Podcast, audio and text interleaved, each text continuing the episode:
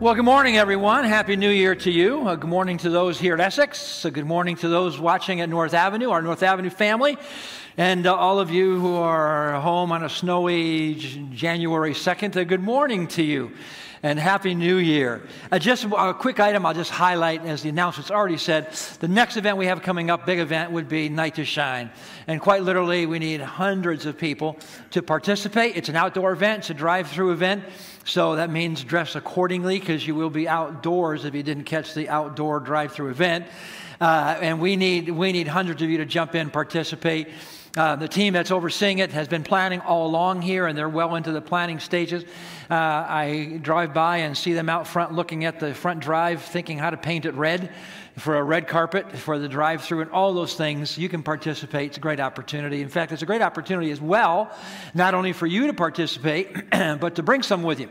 Um, friends, someone you'd like to introduce to the church, uh, bring them along, sign them up, and say, hey, come let's give us a couple hours on that Friday and we'll participate together. So just jump in if you can and be a part of all that's taking place. This morning, I want to do a, a begin for our next couple weeks. I'll say a short series about having a great new year, how to, how to approach this new year. And admittedly, uh, from a pastoral perspective, you always look at the new year and what do I want to say, where you want to go. But admittedly, we're in these odd times that make you look at it all and try to figure it out. And how do you really give a message of hope? What, how, do you, how do you get ready for what's ahead of us? And I'm hoping to do that this morning. I want to show you and have us walk through a strategic passage of Scripture that is absolutely strategic to not only a good year, but a great year and also a strategic passage for any event that you might encounter. But I, I, would also say not only is it strategic, but it's also very difficult a very difficult passage and a very difficult principle. Now, before we get there, let's acknowledge, first of all, that we are living in some of the craziest times ever. There is a heightened level uh, in Christians of looking at what's happening and thinking, is this the end? Are we approaching end times? There's a heightened a feeling in the whole world of, of a time that we never would have dreamt possible where we're living right now in these moments. Times that have people frightened, wondering what's next, what's going to take place next uh, financial unsureness, cultural unrest.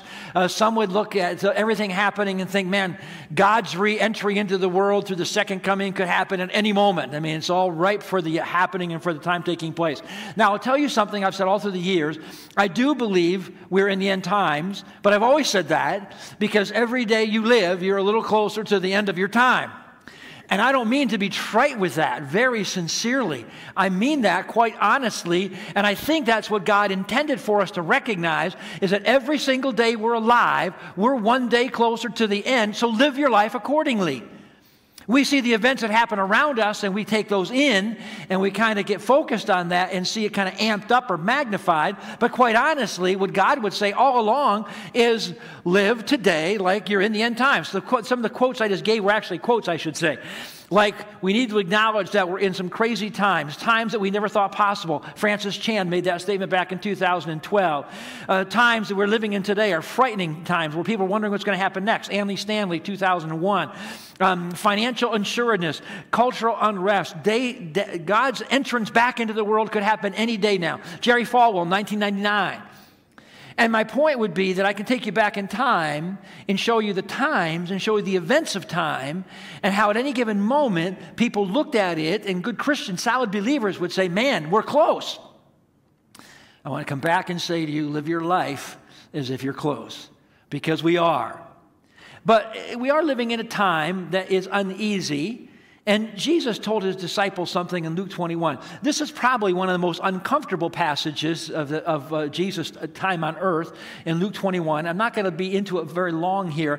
I want to give you just one small piece of it. And in Luke 21, Jesus says this He says, People will be fainting with fear and apprehension of what's happening and yet to come in this world.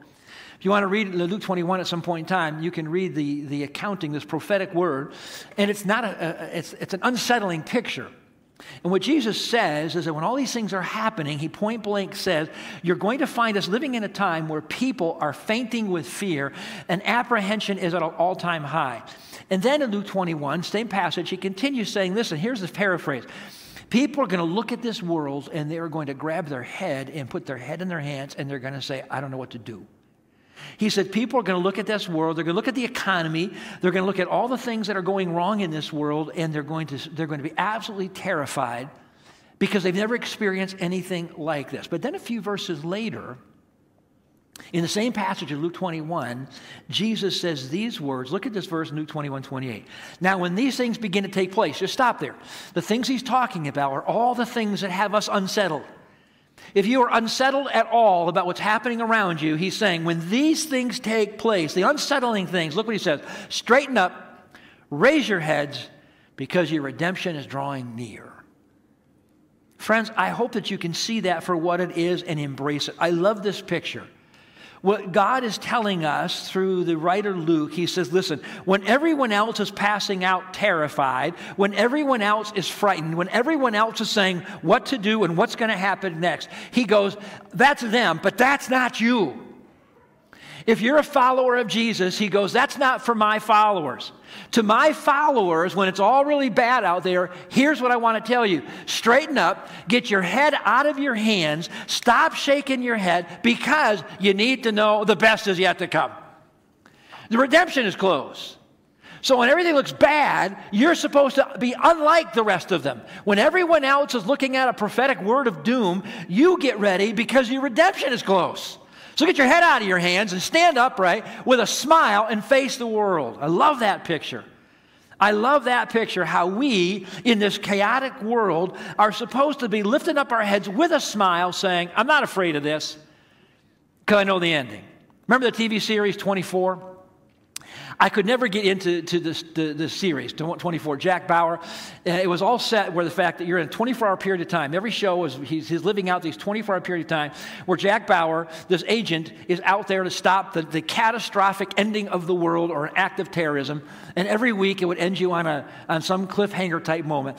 I, am not, I'm not good at series. Now, I can get into some, but the reason I'm not is because, you know, I, I just hate something where you got to go to the next one or the next one. I mean, I, I like the one and done. You know, see it, get the plot, get it over, get done. So with a series, though, it's not done. You know, you watch it and you go, oh, and then it leaves you hanging for the next and for the next. There was another one out. So what, Diane and I got into that one, but then it, they stopped filming it, uh, bringing it back. Jack Ryan. See, I like the I like the spy type ones, and Jack Ryan, he's an agent. Same kind of thing. Now, when we first got into that series, Diane had said, "Hey, I want to watch this series called Jack Ryan, so we should put it on." And we're well into season one. I think we're at the end of season one. There's another season coming. Same kind of thing. You know, Jack, Jack Ryan is trying to diffuse uh, the next act of terrorism, whatever. And every week it ends right on the edge. There's some great moment that's going to take place. But I have to tell you, it's a lot easier. Well, number one, it's a lot easier having it recorded because I can binge watch them, and so I don't have to do the wait and wait for the end. But I have to tell you as well that when it comes to the end of each, of each episode and you're at the edge of what's going to happen next, you stop and you go, wait a minute, there's season two. Jack isn't dying here, though he looks like it's near death. He's not dying because there's a season two, and you can't have season two without the character. And I, I want you to say that when you know that, it makes it far easier to watch the series because you know the next season's coming. You know what's going to take place next. Now, quite honestly, uh, it's still fun to watch. You still got all the enjoyment out of it, every, but, you, but you watch it knowing everything's going to be fine because there's another season. I would suggest to you that that's exactly what God would have us see and what Jesus is trying to get at with his disciples. He's saying to them, listen, when you're in this world and it's all going haywire, and if you think it's the end or you think it maybe it's not the end, but certainly there's a lot of stuff going on, it's supposed to be easier for you because you know there's another season coming. You know there's a second season and a third and a fourth. In fact, millions of seasons coming if we're talking about eternity. Let me read for you a passage real quickly from the Bible that a lot of anxious Christians have either forgotten about, ignore, or don't know that it exists, and I'd be one of them. Now, I know it exists, but I forget it. Let me read it for you in Revelation chapter 1. And then I saw a new heaven and a new earth. For the first heaven and the first earth had passed away, and the sea was no more. And I saw the holy city, New Jerusalem, coming down out of heaven from God, prepared as a bride adorned for her husband. And I heard a loud voice from the throne saying, Behold, the dwelling place of God is with man. He will dwell with them, and they will be his people. And God himself will be with them as their God. He will wipe away every tear from their eyes, and death shall be no more. Neither shall there shall be mourning, no more crying, no more pain, for the former things have all passed away. And he who was seated on the throne said, Behold, I'm making all things new. I got to tell you, folks, that's a great ending to the story. It's incredible. I love that. For anxious people, for scared people, for every one of us who have our moments of being there, remember the end. Let me give you a great, great perspective that'll help you. You know how, you know, if you're a sports fan and your team, I won't say names, the Yankees, stuff like that, but you know how you've got your teams and you know how when your team management in the off season does dumb things, you know how you can't wait to be with your other sports fans so you can just rail on the, you know, how dumb they are, how stupid they are. It might be in a political realm, how you like to get with someone who's in the same page with you so you can rail against whatever it might be, right? So you got that picture because we do that all the time. We love to get the, that's not right. They shouldn't be doing that. What's wrong with these guys? You know, how you just like to, you know, have your moment of railing against whatever it might be. We all do that in some way, shape, or form. Do you remember that as a follower of Jesus, 200 years from now, now, it's going to be much longer than that, but I'll just pick 200 because we'll all be gone for sure by then. But 200 years from now, do you still realize that 200 years from now, we're still going to be seeing each other? We're going to still be with each other. We're going to be looking at each other face to face, eye to eye. And instead of talking about all the stuff that's bad, we're going to talking about how right it all is. Do you realize if you're a follower of Jesus, 200 years from now, we're still going to be together, looking at each other face to face, but we're going to be talking about how good it all is instead of railing on how bad it all is. Why? Because the text says, because the dwelling place of God will be with us, that we will have God's presence with us. Like in the beginning with Adam and Eve, where he would go in the, the, the cool of the day and walk with them and talk with them. God with us. And we'll be with Him, and looking at Him, and He with us. And we're going to say, man, everything is good. We're going, to find our moments that we can't wait to talk to someone and just talk about all the good and how good life has gotten. I got an idea for you. If that's the way it will be, based upon the way that it is in eternity right now, why not start that now? I guarantee your life will be better. I guarantee you'll have a whole lot more joy if you begin with that perspective now. So we can start that in this moment. Now, to that end, to get us to that place, because for most of us, we would say it's pretty hard to do that because, quite honestly, there's a lot of bad stuff, there's a lot of stuff to rail against, a lot of stuff to be anxious about. So it's pretty hard to grab that. So that's where this passage comes in. I want to talk about this morning.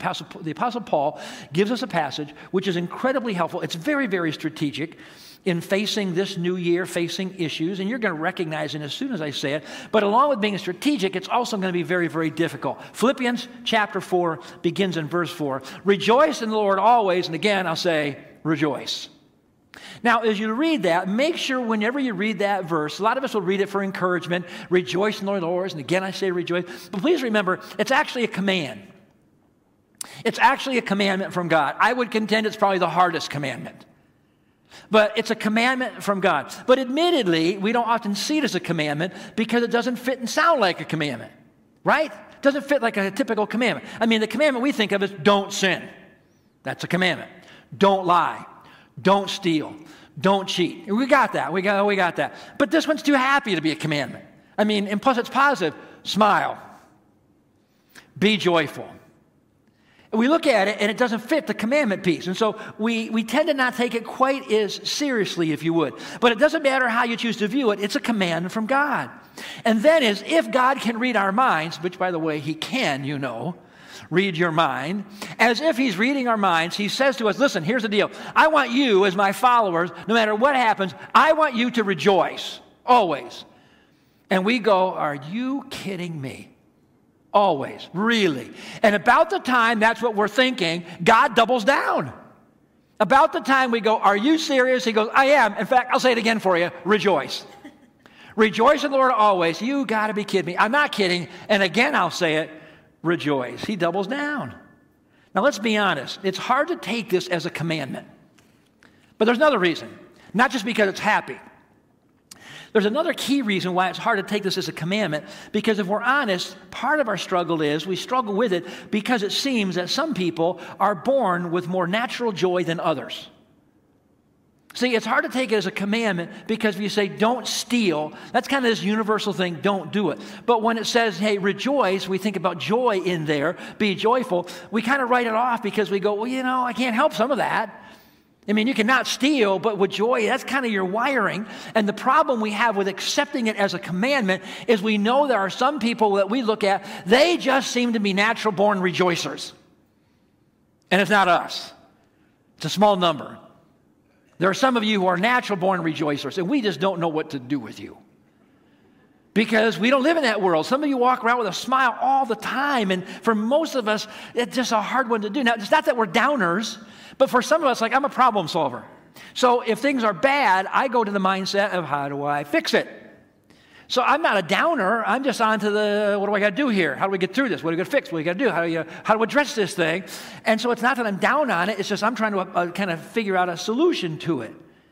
Now listen, we look at this thing and we go, well, it's not a fair commandment because I'm not naturally joyful. So we write it off. Oftentimes, many of us because we're thinking that it's just it's just not that easy. But now listen, if you're a follower of Jesus, this is where the Holy Spirit comes to work. If you're a follower of Jesus, the Holy Spirit comes into your life, and this is exactly what He does. He changes you. The Holy Spirit helps you focus on the right things, to see the right things, and helps you understand what you have in God that allows you then to rejoice. See, the problem with rejoicing is typically when he says rejoice in anything and in everything, the problem is we're applying that in the issues of life as opposed to applying it based on what we have to bring with us into the issues of life.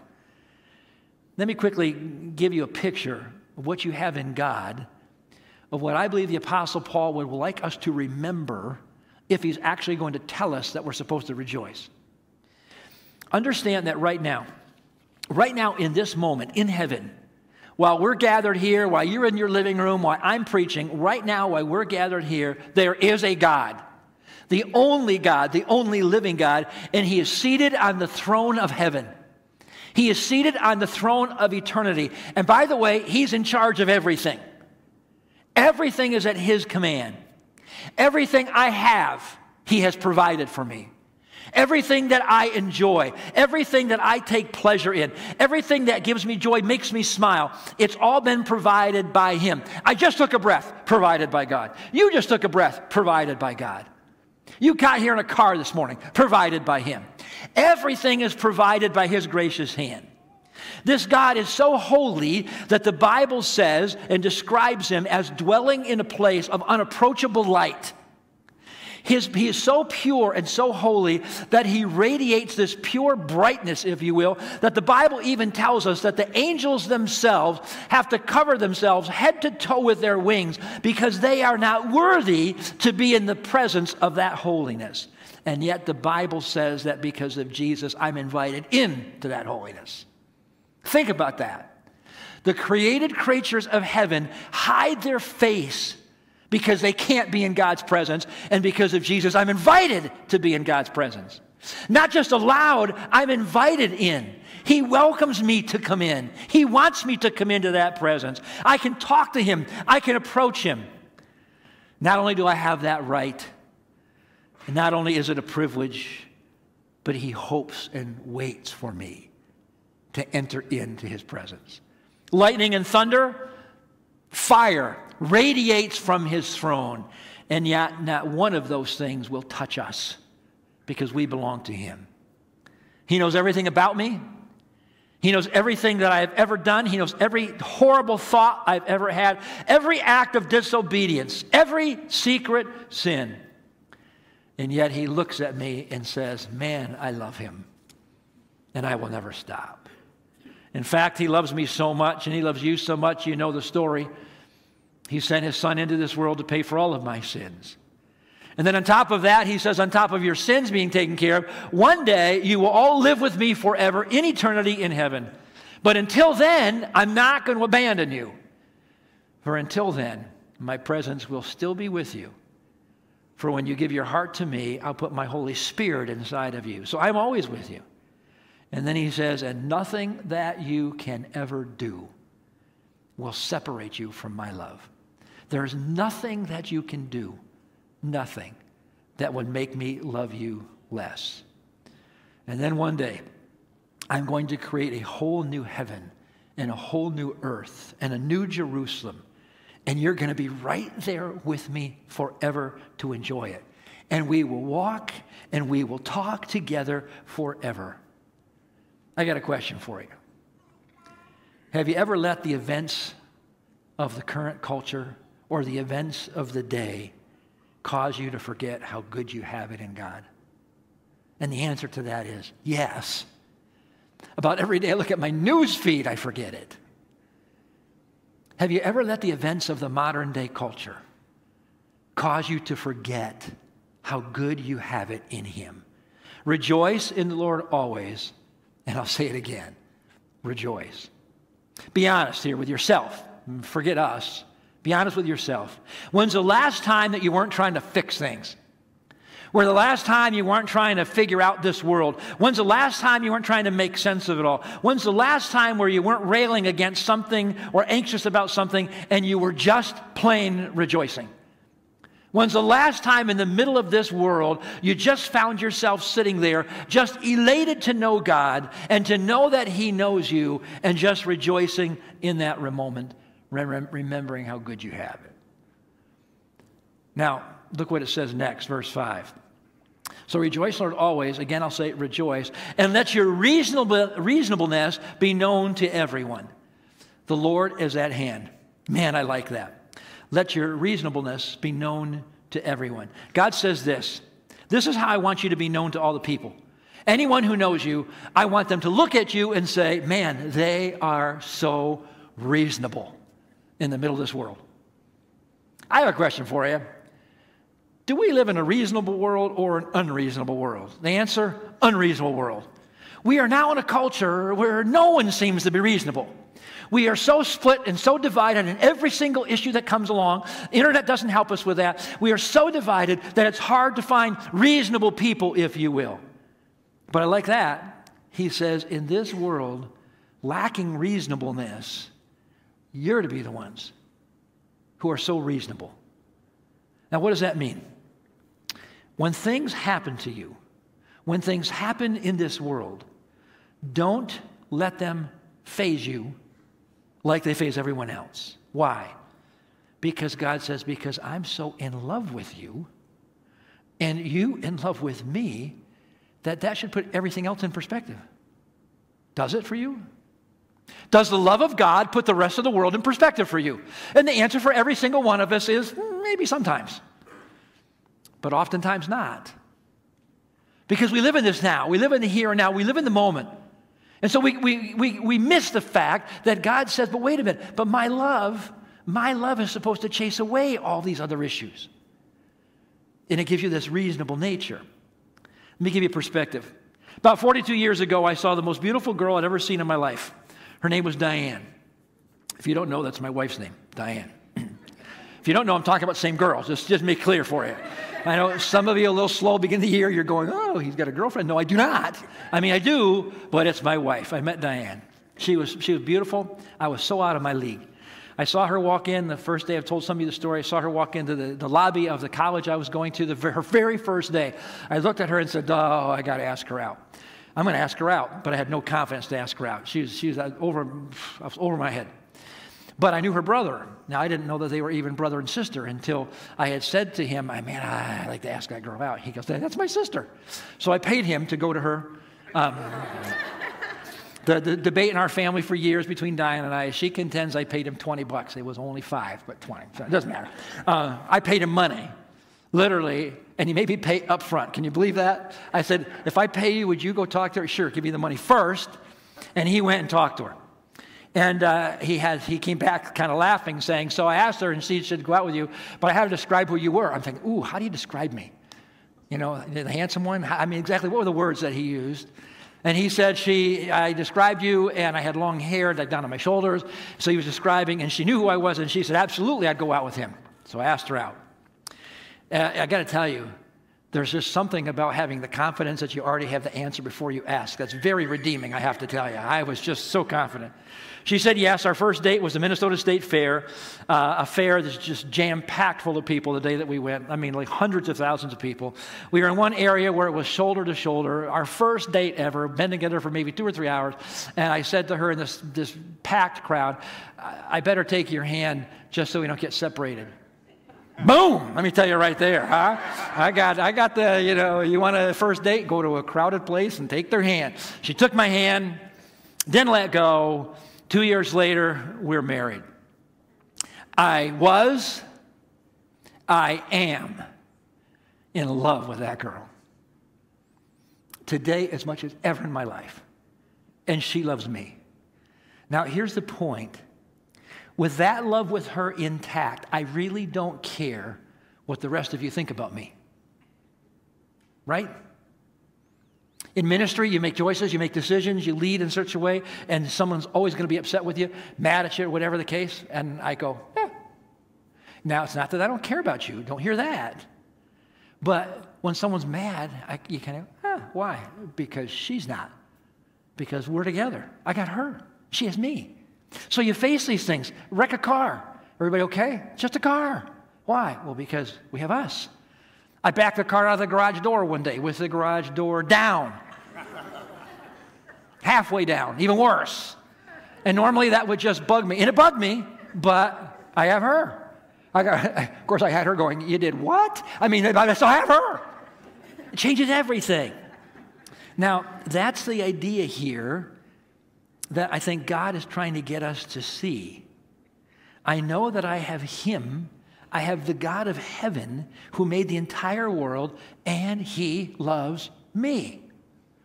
And I love him. So stuff happens. Eh. But the world's falling apart. Eh. But look what crisis is coming next. Huh. See, that's the picture he wants us to give. That you're so in love with him, he is so in love with you, that when you look at all things in this world, you just kind of go, ah. And because of that love with God, the world should see in you a reasonableness. Very sincerely, Christians, I don't think you have the right to go unreasonable. I think what God says is because of your relationship with Him, you're supposed to be the reasonable one, the reasonable one. Unfortunately, modern day politics and modern day things have caused a lot of Christians to lose the reasonableness where God says, I want you to be known by that. Out in that world, I want you to be known. Sweet reasonableness. Is that what people would say is one of your most known qualities? And keep going, verse 6. Now, don't be anxious about anything. See, it gets harder. Not getting easier, it's getting harder. Don't be anxious about anything, but in everything by prayer and supplication with thanksgiving, let your request be made known to God.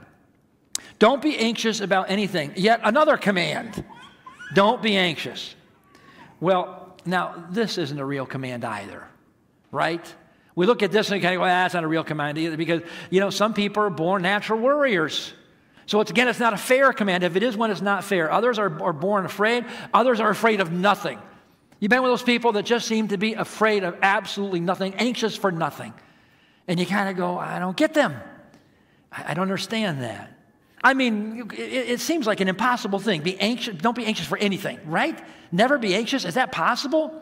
I mean, quite honestly, is anyone here not anxious or worried about anything, or you've never been worried or anxious about anything in your life ever? And immediately we kind of go, yeah, that's not us. So I guess we're not living up to the commandment.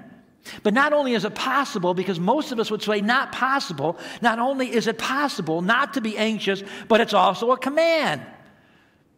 And I want to remind you, God would not command you to do anything that was impossible for you to do. So use your imagination here for a moment. Just use your imagination. Imagine if you didn't worry about anything else for the rest of your life. Imagine your life completely anxiety free. no worries about anything for the rest of your life. What if you could pull that off? For the rest of your time on this earth, no matter what happened in the world, no matter what happened to you, not one thing could take place that would make you anxious or worried. Now just imagine this. Can you imagine how much how, how many people would like you? Can you imagine how people would love to be around you? Why? Don't you like to be around someone who's rock solid in, in, a, in, a, in, a, in a moment of anxiety and chaos? People would swarm to be around you. That'd be the perfect person to hang out with, reasonable and never anxious. See, one of the reasons why God wants his followers to not be anxious is because in the anxious moments, that's one of the ways that he makes himself known to people. People who are anxious would be drawn to you because you're not anxious. It's possible. Now, please know when you're talking about anxiousness, none of us bat a thousand here. There'll be ups and there'll be downs. But in the downs, if you remember what you have in God, and then, catch this, remember what you have in Him, and then trade whatever it is that's making you anxious, trade it to Him for His peace. And you do that by praying. You do it by talking to Him. But it also says here, but you do it by giving thanksgiving. Don't be anxious, pray. The antidote for anxiousness is prayer. But then it also says here that what you're supposed to do is you're supposed to come with Him, come to Him with thanksgiving. Let's be transparent here. I've prayed with God. I've taken my anxious moments, brought them to God, and prayed, and I've still left anxious. Haven't you? Haven't you had a couple moments where you've been pretty anxious, worried, sat down, oh God, and you pour it all to Him, and you get all done and say amen, walk away, and you're still anxious. So you're going, well, what, what went wrong there? I'll give you an illustration. You ever have something very important that you got to get done? Your, your, your, plate is full, you got a lot of things going on. You have something very, very important that you need to get done. And so instead of you doing it, you assign it to someone. You ever have that where you assign it to one of your kids? or you assign it to your spouse, or maybe you assign it to an employee. Hey, I need this done, and you give it to them. Now, here's my question for you. When you're giving it to them and you put it in their hands, are you anxious about it or relieved? When you give it you hand it off to your spouse, to one of your kids, to a coworker, to an employee, you got to get this thing done. It's, it's creating, causing you great anxiousness, and you give it to them to get it done. When you do that, when you hand it off, does that take your anxiousness away, uh, and so you find yourself relieved, or you're still anxious? Now, the answer, correct answer to that is what? It depends. Right? It depends. What's it depend on? Well, how trustworthy is the person that I'm giving it to? Some of you with children say, which child exactly am I giving it to? right? Some of you go, exactly which one? Because one of the children you might give it to, you'd go, done, not going to worry about a thing. They'll probably do it than I could, better, better than I can do it myself. And the other one you'd say, oh, I better check in three times a day to see if it's getting done. And that's the same with a spouse, same with a coworker. All depends on the level of trustworthiness that person has. So the first thing would say depends upon whether you, whether you trust them or not. But the second thing that would depend on you, and that is whether you're willing to actually give it to them or not and let go of it. I'd be really curious to see how many of us hand things off to people and yet still want to hold on to them. See, that's a prerequisite.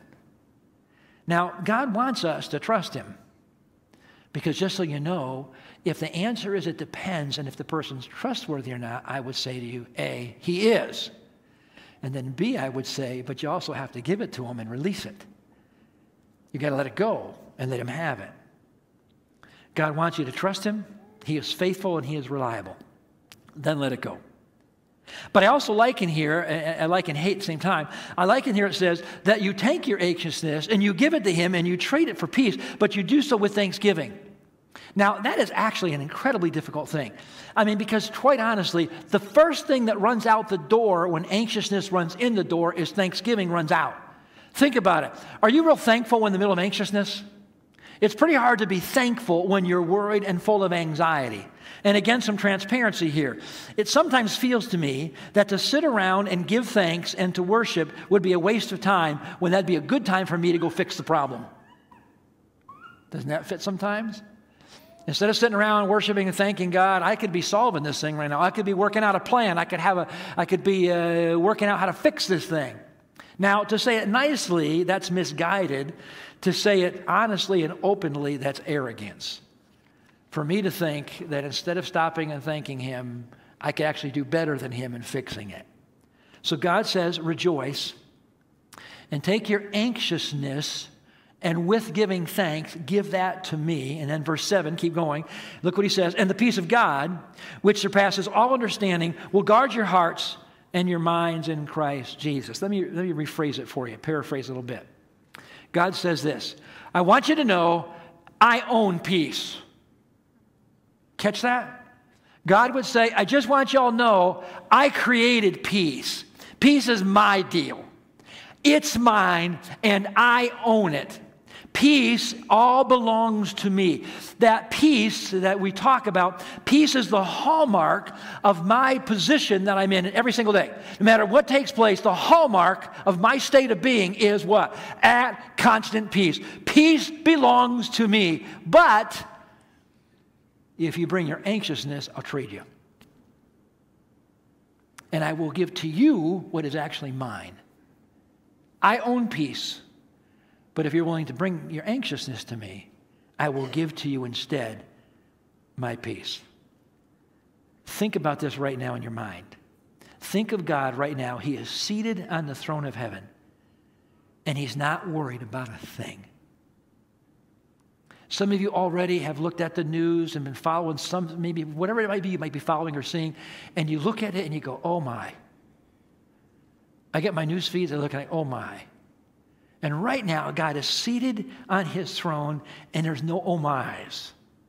There's no worry. He's not looking down on earth, wringing his hands and wondering what to do. No. He is sitting on his throne in absolute peace. And God would want you to know I know, he says, I know every single day before any one of them comes to be exactly what's going to take place. Nothing takes me by surprise, not one thing. We get stressed and we get anxious because we don't have control, but for the God seated on the throne who has complete control, he says, perfect peace. And then he would say this to you, and that thing that's weighing on your mind, that thing that has you anxious for tomorrow. I am well aware of that as well. And if you give it to me, I'll trade you for my peace. And we say, that's impossible. God says, no, that's supernatural. Now, I can in these moments, with all of you Christians being here in church, and giving a good encouraging message, I can make the case that will charge you up and pump you up. Especially take the worship team, put the worship we just had, I can bring you and pump you up and send you out and go, boy, that was good. I mean, the worship was good. I mean, the, the sermon was even better than the worship. Fantastic. I mean, wow, what a day. But what happens on Monday? What happens by Friday? For most of us, we're right back to the same worry. We're right back to the same anxiety because you've lost this. You see, God wants his children to be rejoicing, and that's why he gives us the next verse in verse 8. So finally, brothers, this is to get you over this. It's a great Sunday, but Monday's coming. So finally, brothers, whatever is true, whatever is honorable, whatever is just, whatever is pure, whatever is lovely, whatever is commendable, if there's any excellence, if there's anything worthy of praise, think about those things. Now, you need to understand that that is so relevant to us today because we tend to focus on the bad news, not the good news. We focus on that which is wrong. We focus on that which is chaotic. We focus on that which is troubling as opposed to those things that are redemptive, that are pure, that are lovely, that are commendable. You need to understand a very key statement here. And I mean this so sincerely. Friends, there is a battle taking place every single day for your mind and for your thoughts. The evil one would have you focus on the events of this world because when you're focused on them, you're not focused on Him, the, the, the, the God of all creation. In your mind, you can think about what you have in God, or you can think about the last thing that happened in the world. In your mind, you can think about the fact that God is seated on the throne. And let's say we really are in the end times. You can stand up straight and pick your head up and know that your redemption is close, or you can worry about what tomorrow brings. God wants his children rejoicing. He wants to look down, and while everyone else is stressing out and fainting, he wants to say, Not my kids. He wants to be able to say this about you. He wants to say, Not my kids. I've brought my children up differently. And my children don't pass out and faint out of fear. My kids have peace and a reasonableness about everything so that people actually want to be around them. Let me end with this story. Francis Chan, well known Christian author and pastor, tells this story. His oldest daughter was in middle school. She came home with an F on a test. She's never had an F. She's a good student, never had an F. And he would jokingly say, listen, you know, that no, no F's allowed in an Asian family. He said, I'm in you know, an Asian family, and that's not acceptable. And she came home with an F. She brought the F home to her mom and said, do I have to tell dad this? And she said, yes. So she built up the courage and she goes into Francis Chan's study and she says, Dad, I, I have to give you this. I got an F on a test. An F. He's thinking, an F. He looks at her and says, How could you get an F? It's not acceptable. How did you do that? And so he, he begins processing how this could be, like most of us would do. He goes, Well, was it a surprise test? She said, No.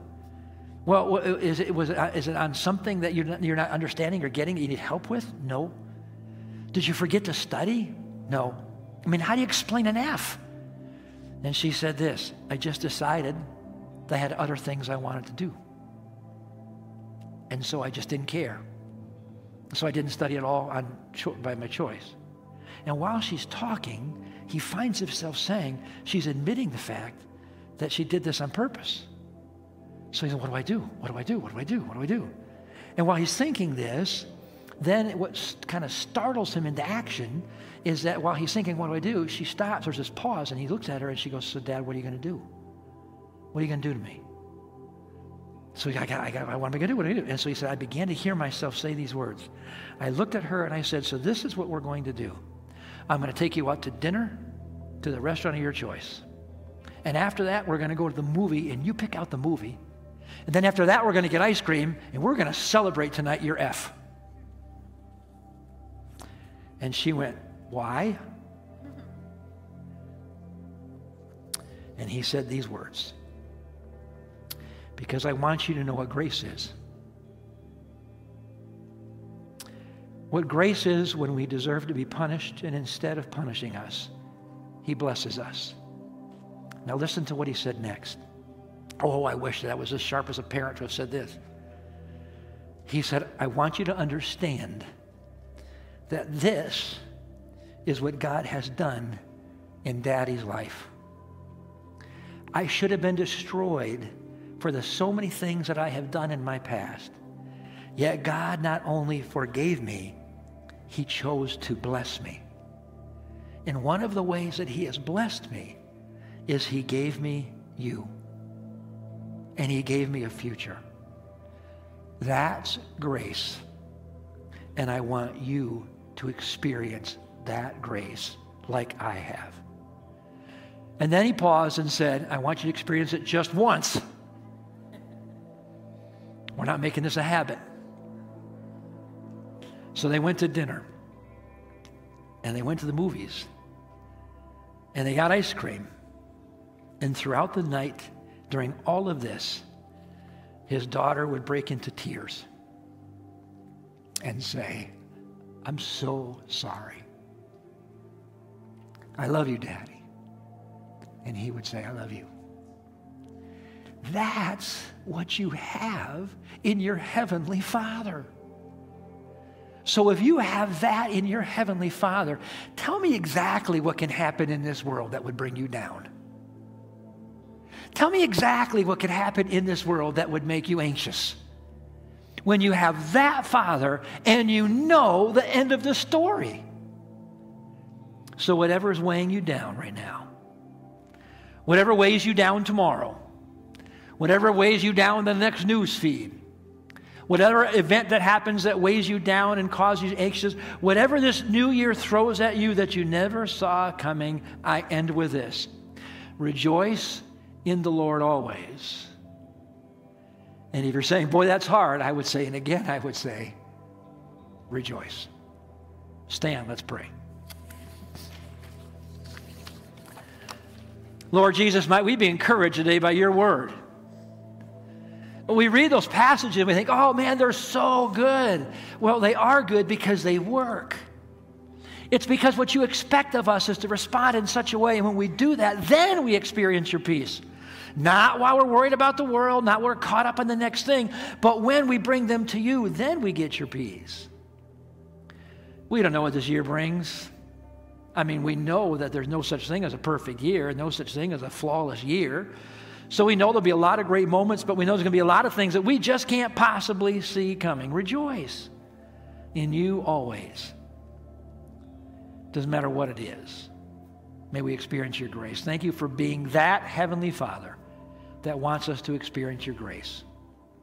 Whatever might happen today, tomorrow, the coming year, help us to remember there's another season coming. Second season still out there, third and fourth, and a millionth season. It's called eternity. And might that change us? All for Jesus. Amen. God bless you.